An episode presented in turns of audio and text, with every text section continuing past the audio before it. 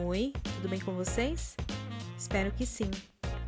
No episódio passado, falamos sobre a possibilidade da reabertura de alguns setores do comércio e serviços não essenciais divulgado pelo governo de São Paulo após o dia 10 de maio, que vai levar em conta a evolução do contágio e a disponibilidade de leitos hospitalares em todas as regiões. Falamos também sobre a taxa de isolamento, que foi de 48% na quinta-feira passada, dia 23 de abril, bem abaixo do índice ideal de 70%. Muitas pessoas têm dúvida de como esse dado é levantado pelo governo, por isso, nesse podcast, eu vou contar como isso é feito.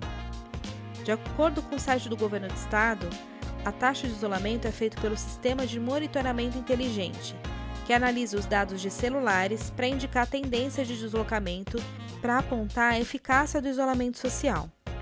Com isso, é possível saber quais as regiões têm aderido à quarentena e quais as regiões que precisam de mais campanhas de conscientização.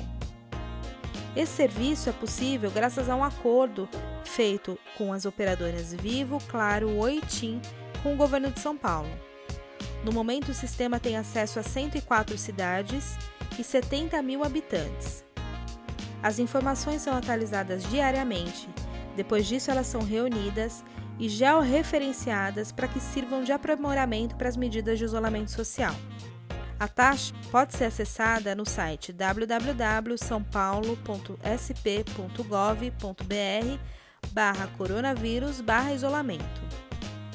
De acordo com o governo do estado, todos os dados são anônimos, respeitando a privacidade de cada usuário. Por hoje é isso. Você ouviu Manda Notícias, um projeto de jornalismo criado para o enfrentamento da Covid-19.